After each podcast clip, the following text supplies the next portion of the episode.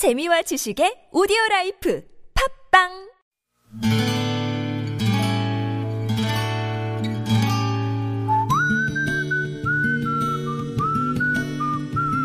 여러분 기억 속에서 여전히 반짝거리는 한 사람. 그 사람과의 추억을 떠올려보는 시간, 당신이라는 참 좋은 사람. 오늘은 인천광역시 남동구 도림동에 사시는 김정예 씨의 참 좋은 사람을 만나봅니다.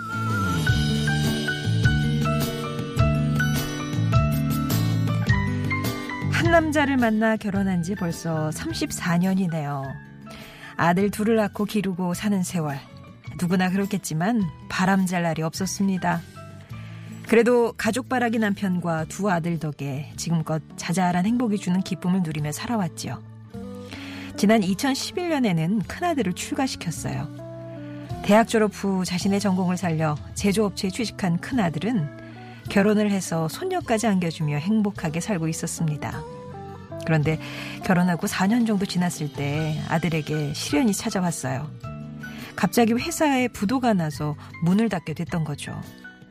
하루아침에 실업자가 된 아들은 새 식구 먹여 살리려고 여기저기 이력서를 내고 구직 활동을 했습니다. 그러나 아들의 경력을 인정해주는 회사는 어디에도 없었고 힘겹게 배송업체 차량을 운전하는 일을 시작했습니다.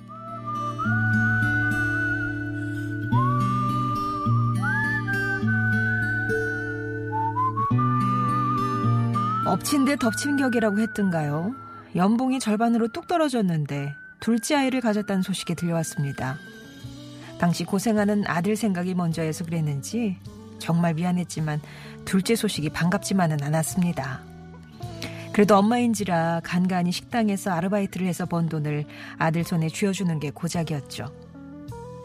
그런 아들에게 최근 좋은 소식이 들렸습니다. 먼저 일하던 직장에 과장님과 연락이 닿아서 새로운 제조업체로 9월 1일 첫 출근을 하게 됐어요. 그렇게 2년 2개월을 힘겹게 헤쳐나가는 가운데 아들이 힘을 낼 수 있었던 이유가 있었습니다. 그건 바로 줄어든 생활비를 알뜰함으로 채우고 두 딸을 야무지게 키워낸 소중한 내 며느리 홍혜민 씨. 저는 당신이라는 참 좋은 사람 덕분에 가정이란 누군가 한 사람만의 희생과 헌신으로 이루어지는 게 아님을 사랑이 어려울 때 얼마나 큰 힘을 주는지를 배웠네요.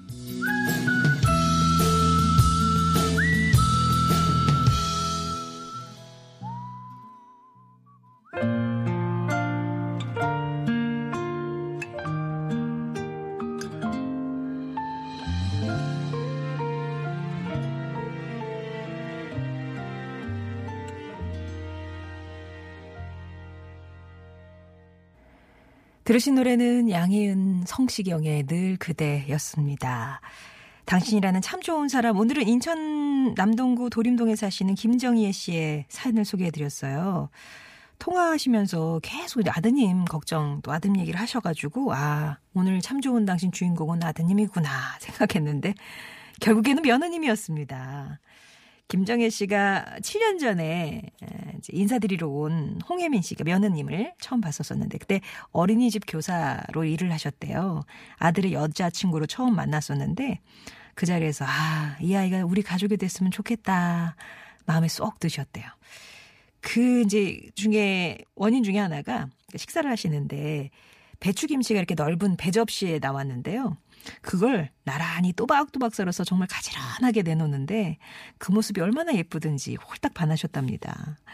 게다가 김정혜 씨한테는 로망이 하나 있으셨대요. 작은 거, 큰 건 아니고. 혹시 나중에 뭐 손녀가 생기면 이제 아들만 둘이시니까 딸은 이제 텄고 손녀가 생기면 꼭 해자를 그 이름을 넣어서 이름을 짓고 싶으셨대요. 혜민이나 혜란이나 뭐 그런 이름 지어야지 했는데 며느님 이름이 혜민 씨잖아요. 그 이름을 듣는 순간 와 이건 운명이다 그런 생각이 드셨답니다. 며느님한테 하고 싶은 말씀 어떤 게 있으시냐 여쭤봤더니 혜민아 그동안 경제적 어려움이 많았을 텐데 불평 한마디 없이 묵묵히 견뎌줘서 너무 고맙다. 두 아이 잘 키우고 남편 존중하면서 사는 너를 보면 얼마나 예쁜지. 내 며느리로 와줘서 나는 참 행복하다. 혜민아 사랑한다. 라는 말씀 들려주셨습니다. 김정희 씨께는 의류 상품권 선물로 보내드릴게요. 아들한테 잘하는 며느리 너무 예쁘죠? 제가 시어머니라도 그럴 것 같아요. 거기다가 또 얼마나 성격은 가지런하고 또 예쁘덕박하지. 알뜰하고.